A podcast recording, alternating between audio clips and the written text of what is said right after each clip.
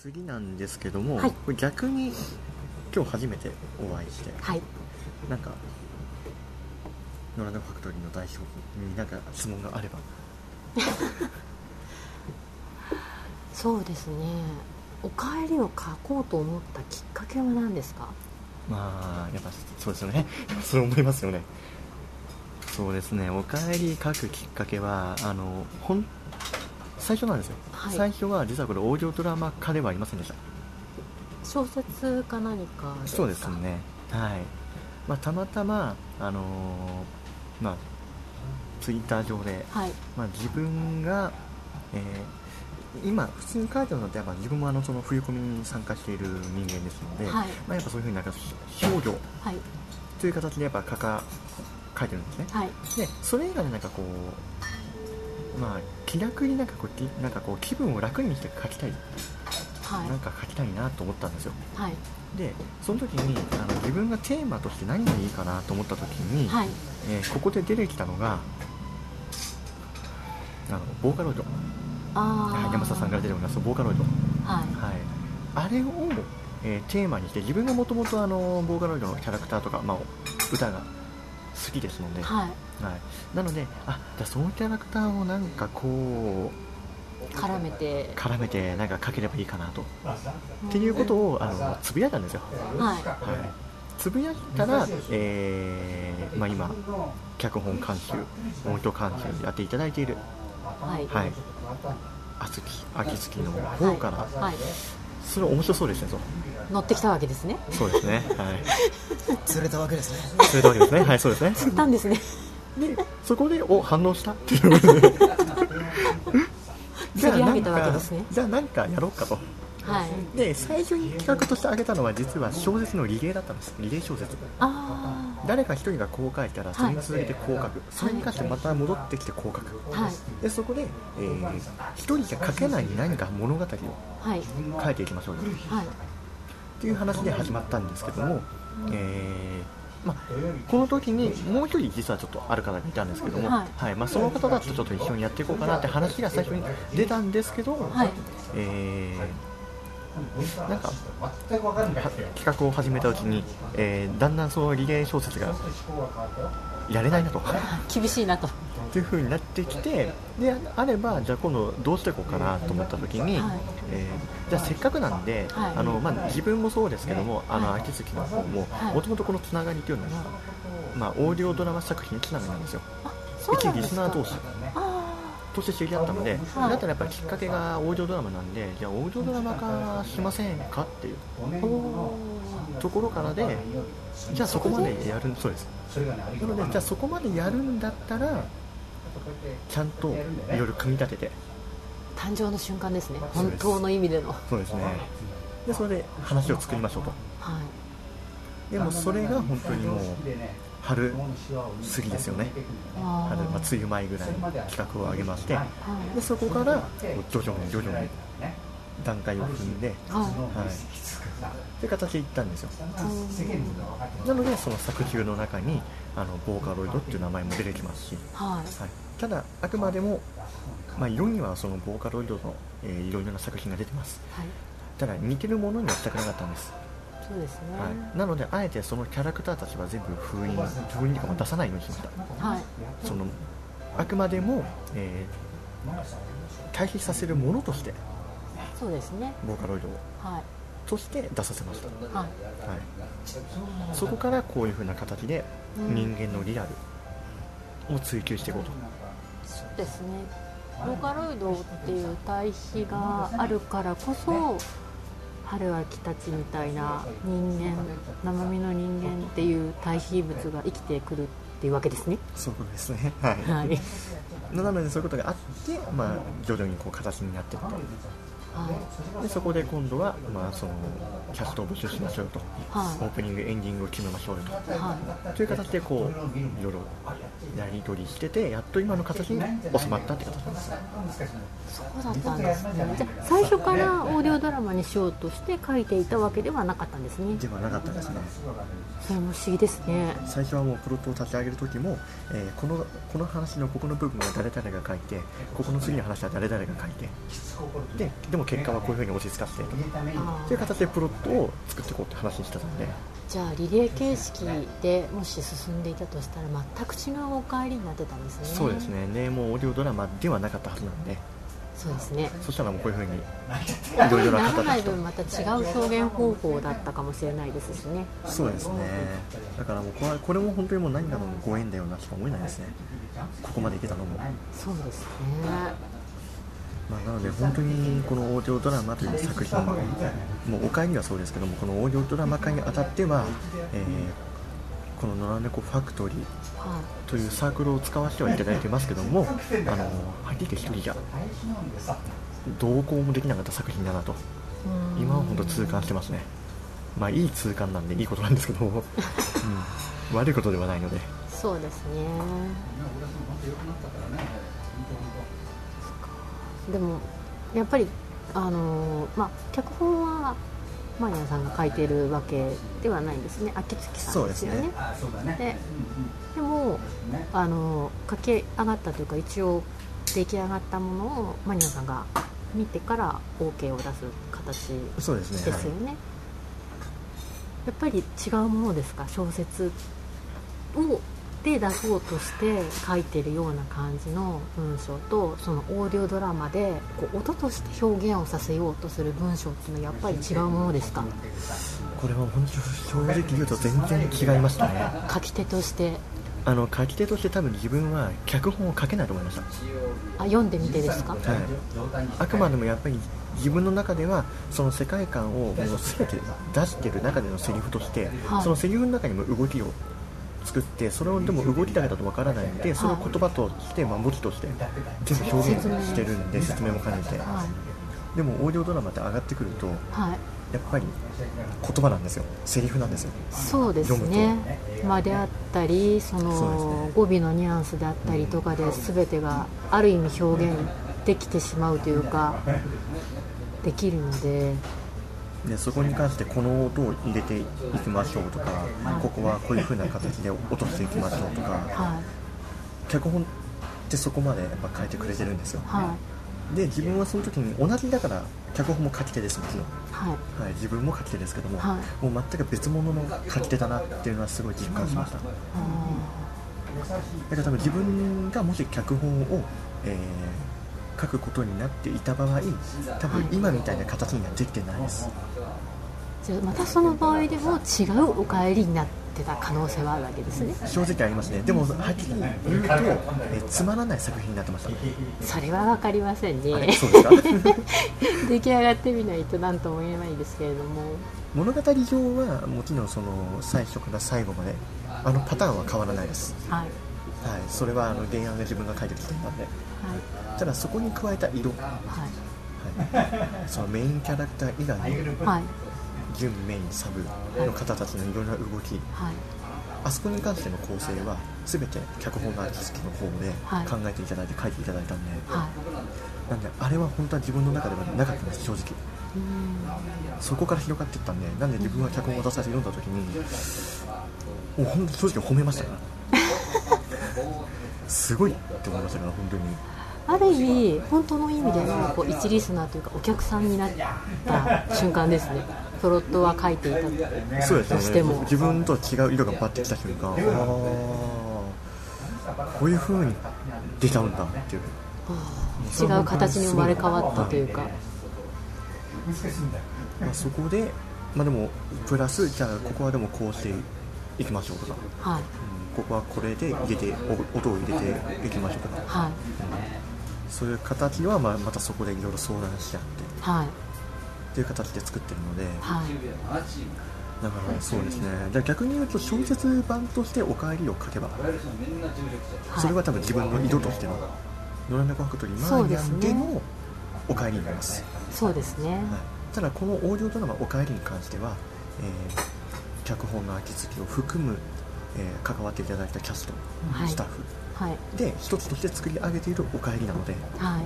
自分の中では一生のおかえりですけどもう別物のおかえりうんとして見ていただいた方が面白いんじゃないかなとうん思いますね。で質問がもう一つあるんですけどいいですか？う一つ、えーとキャスト側としてお伺いしたいんですけれども、えー今度は秋月さんに。はい。そっちでしたか。で今ここで初めて、はい、名前出ました。はい。横にいらっしゃるのは脚本評価書の秋月です。はい。はい。なぜでしょうか。えーっとですね、えー最初全6話ということではい。全6話でしたね。お伺いしてたんですがいつの間にか伸びて8話になりましたよね。はいそうですね。そうですね。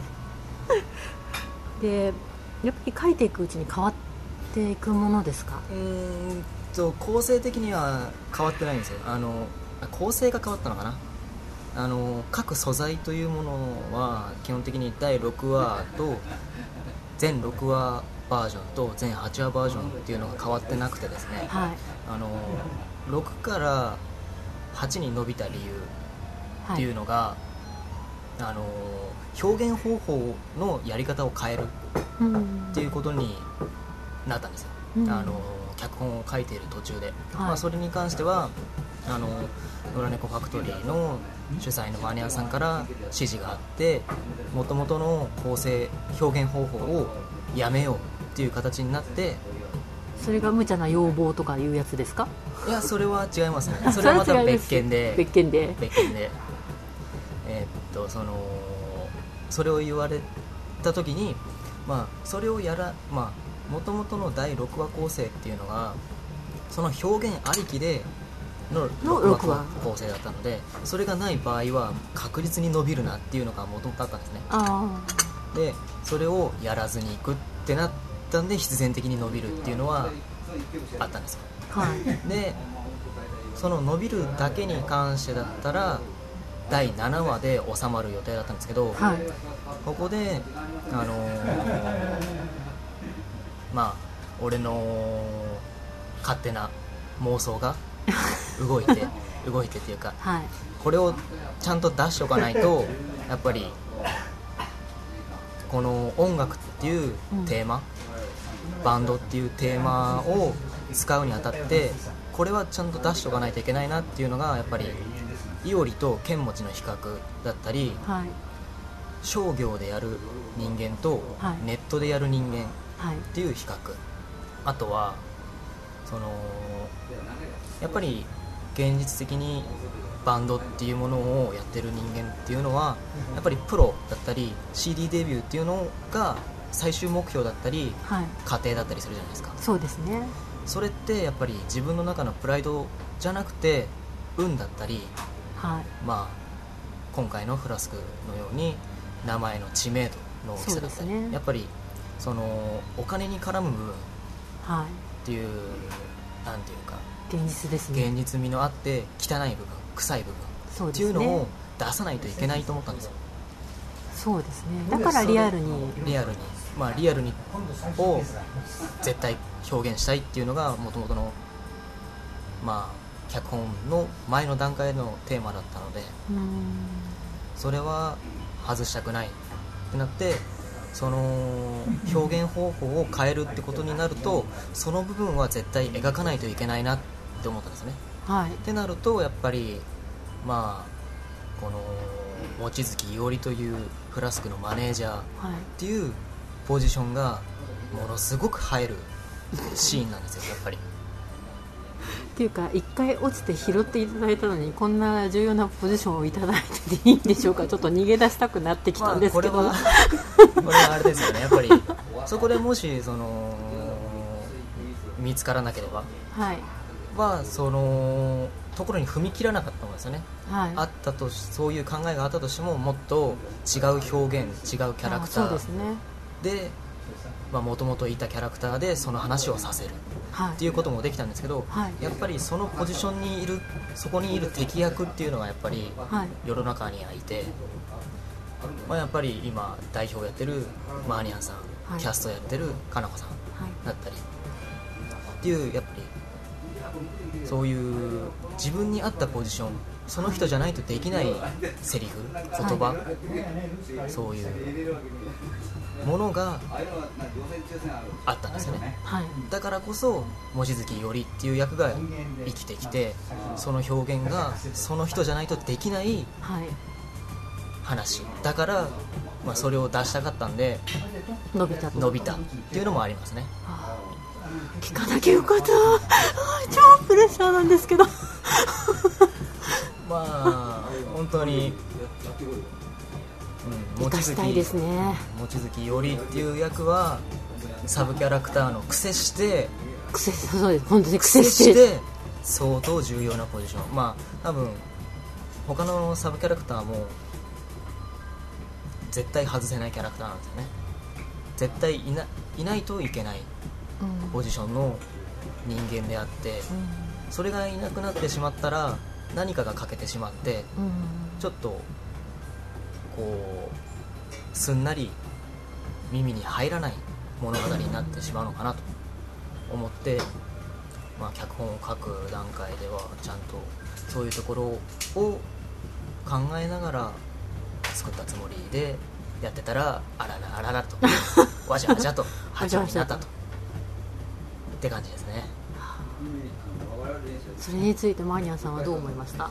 そこがやっぱり脚本の色だと思いましたよね。小説とまた違違うなっって。て自分の中ではもう本当にこれを小説として書き上げるのであれば4人いれば書けるわけですよ。物語上は全然、はい、うん、主人公ヒロインそれを盛り上げる2人ぐらいでは、はいその話自体書けるんですけどただそこに至るまでの経緯はい。の広がりはい。っていうのをどこまで広げられてどこまでつなげられるか。はい。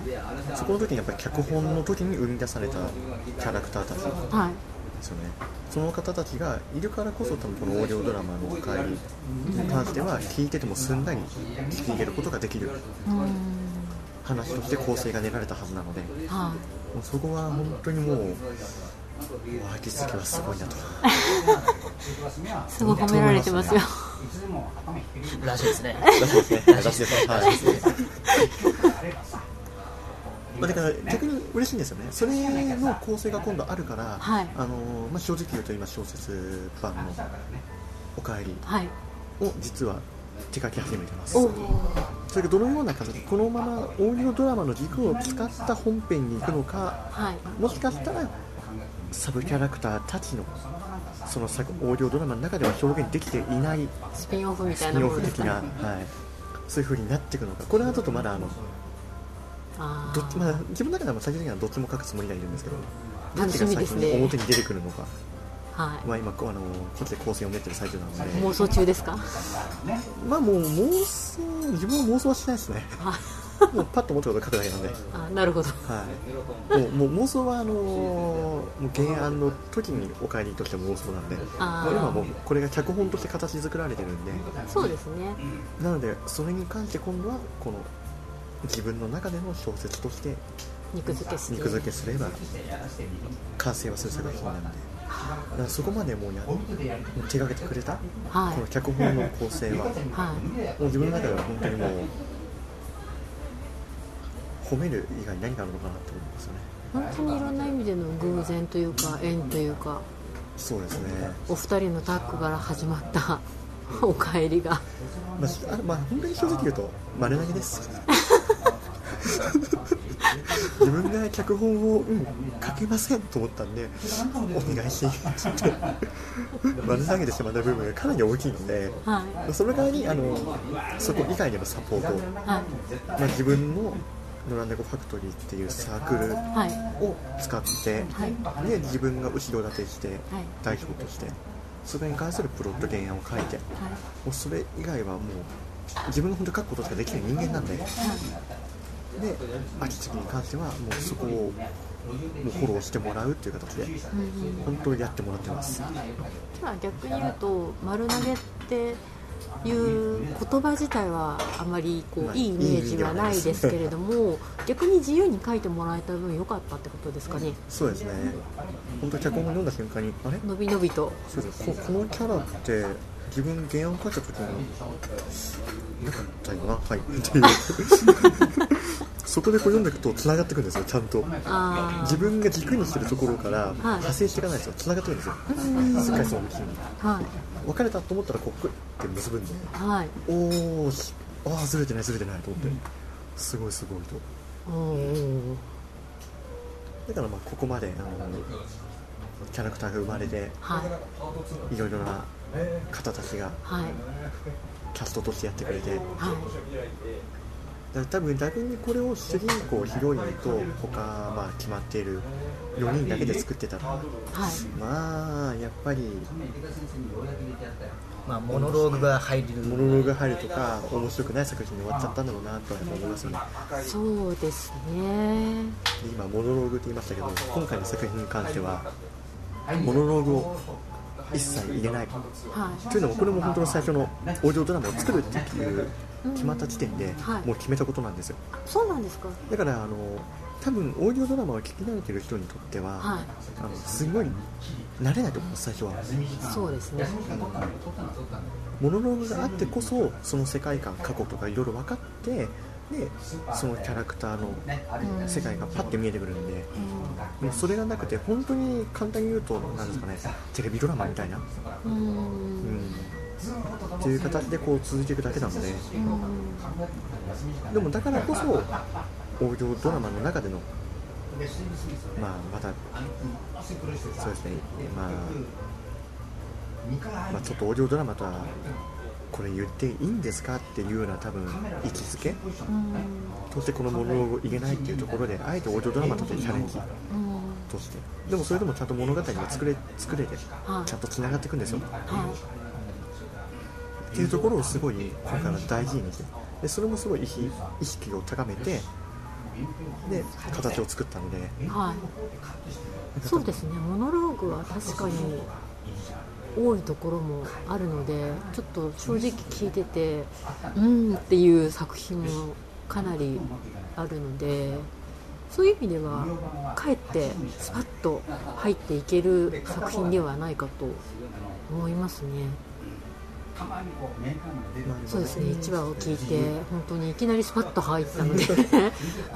おっと思ったんですけれども。モノローグが別にじゃあ入ってたらダメなのかは絶対ないと思うんですよ。もちろんモノローグありでのあってこその作品とかもありますしそうです実際はね。で別に自分はモノローグはダメっていうそんな言える人間でもありませんから逆に言うとモノローグはすごいモノローグがあっていいとは思うんですけどなんかでもそれモノローグがあって作ってしまうと多分もうオーディオドラマおかえりとして作る意味もなくなっちゃうと思ったんですよ。おかえりに関してはそうですねなくて正解だったと思いますね。ああそういただいてるありがとうございます。それすごい嬉しい。うんすごい嬉しいです。これは本当にもうあのキャストとかそういうの一切関係なしであのアップされてダウンロードして聞いた時にそれはすんなり入れたのとやっぱいろいろ私も好きでオーディオドラマを聞いていろんなところの聞いているのでこれはなくて正解だなっていうのは今お話聞いてて思いましたね。その代わり演者に負担がきます。そうそこはちょっと申し訳ないなと思いますので、その分をやっぱりこう出さないとない分やっぱり出てこう世界観が出てこないと思うのでそこは頑張らないといけないですね。やる側がね、ちょっとプレッシャーを与えてしまっている部分かなと思うんですけども。いやー私以外の人がみんな頑張ってるから大丈夫です。やっぱりモノローグあってセリフがあってでそのセリフの裏に非現実的な BGM があってこその物語っていうのがやっぱり普通の構成だったり王道だったりそれが売れる理由だったりとかするんですよね。うん。でそれをあえて排除してどんなものができるのかなっていうのがやっぱりやってみたかったし構成というか、まあ、作る前の一つのテーマのうちの一個。でもありましたよね。そうですね。そうだよそうだよ、うん、確かにそれもそうですね。オーディオドラマって言ってもこう音声でこうドラマがあるっていうだけの定義であって何がどうっていうくりは全くないわけでみんなが今まで作ってきたもののパターンがそういうモノローグがあって話が進んでいってっていう形が多かったっていうだけの話であるのでそういう意味では聞いていただけると嬉しいですね。スパイシーな感じになれば そうですねね自分がねうまくこうあきたいなねこういうふうにうまく言えない人間なんでねうまくフォローしてもらってて 今すごいそう思ったなと思いましたね。で これを聞いていただいてる方はね、あのー自分のね、あのーことよりも秋月の言ってることをすごい真剣に聞いてもらえればこのお帰りに関しての多分道筋が見えると思うんで。いやいやいやいいや。いやいやいや。いやや。まずはそのマリアさんがいないとダメですから。いいなんで声を変えてるのかな？私たちはこう脚本というものをいただいてこうある程度粘土でいうところのこう型ができた状態でいただいているのでそれを肉付けするっていう作業ですけれども、えーお二方は全くない状態0から1にする作業ですよね。でそこはやっぱりマーニャンさんだけでも秋月さんだけでもきっと今のお帰りにはならなかったはずなのでやっぱりお二人の力があってこそ全8話のお帰りに。押しますよね全8話さっきからはいはい。これ伸びたことに対しては本当に申し訳ないと思って。ますそれはあのやっぱり締め切りもそうなんですけどやっぱり限られた時間内容量の中で収めるっていうことが成長の一つだと思うんで、この8話に伸びたっていうのはやっぱり自分の脚本力の不足、まあ、技術不足だったり、まあ、今回が初めての脚本、まあ、物語を完成させたこと自体が初めてだったので。あそうなんですか。まあ、こうやって世の中に出すのが今回が初めてなので、はい。やっぱり何とも言えないんですよね。自分の中でどの程度できるか、はい。どの程度のスピードでできるかどの要領でやっていけば一番効率がいいのかっていうのが手探り状態でやったので、はい。まあ、その辺はやっぱりマーニャンさんにすごいこう迷惑をかけて時間を取ってもらって話を詰めてやったので。はいまあ、マーニャンさんの力がなかった。うーんいやーそうは思わないけどね。あやめません？こう相手を褒めちぎるみたいな。これはあのかなこさんのそうだね対談なので。そうだね。でもいつの間にか話がついちゃったね。でもお二人がそうやって苦労して肉付けをして型を作ったお帰りを私たちはいただいて今撮ってるわけですけどもまだ2話までですけれども再生回数も結構いったし曲の順位も結構な順位まで上がったりとかして結構なリスナーの方に聞いていただけてるのはやっぱり参加してるものとしては感慨深いと言ったらすごく大げさかもしれないんですけどやっぱり私もすごく嬉しいなと思いますね、思いませんか？いや正直言いますと実感ないんですよ。あそうなんですか。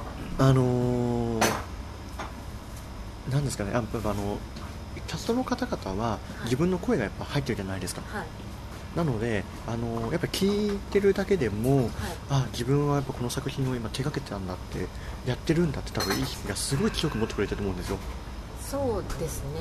はい、ただあの自分に関しては本当にそのサークルとしてその野良猫サファクトリーというサークルとしてこうそこから出してます。出しててそれに関して原案プロット書いてるとこであの作品の中では止まってる、まあ、その裏でもいろいろ動いてますけども一応そこで止まってるので、はい。もうそこからこういうふうなもう肉付けいろいろ作られた状態でチェもう出された時にはい。正直自分の中ではそこの実感がないか、まあ、今でも今はやっぱ少しはありますけど最初は本当に全然なくてはい。ああ本当に世に出た世に出たんだこの作品がっていうところだけではい。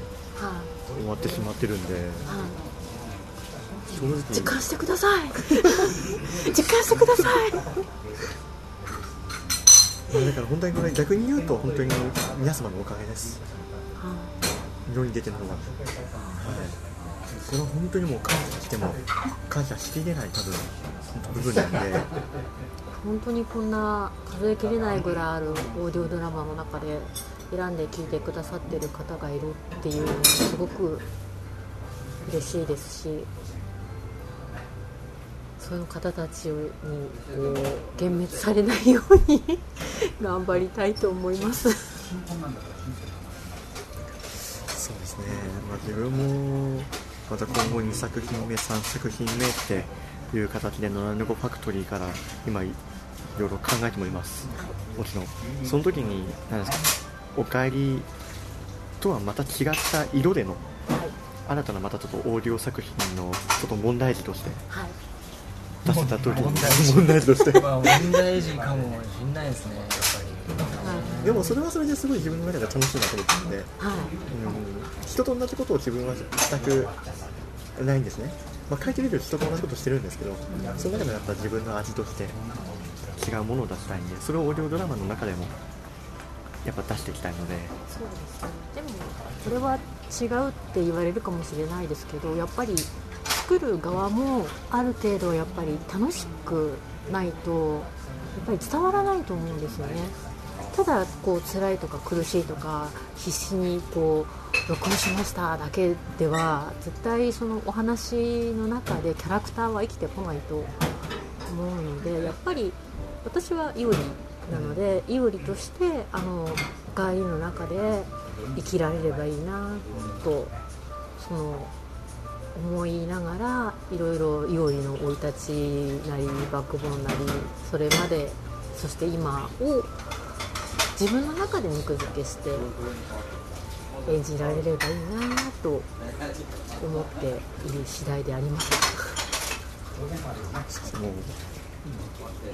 あれですよねあのメインキャラクター4人に関してはマニアンさんが全てその生い立ちキャラ設定っていうのを把握して俺も、まあ、僕も聞いてるんですけどサブキャラクターサブに関しては、はい。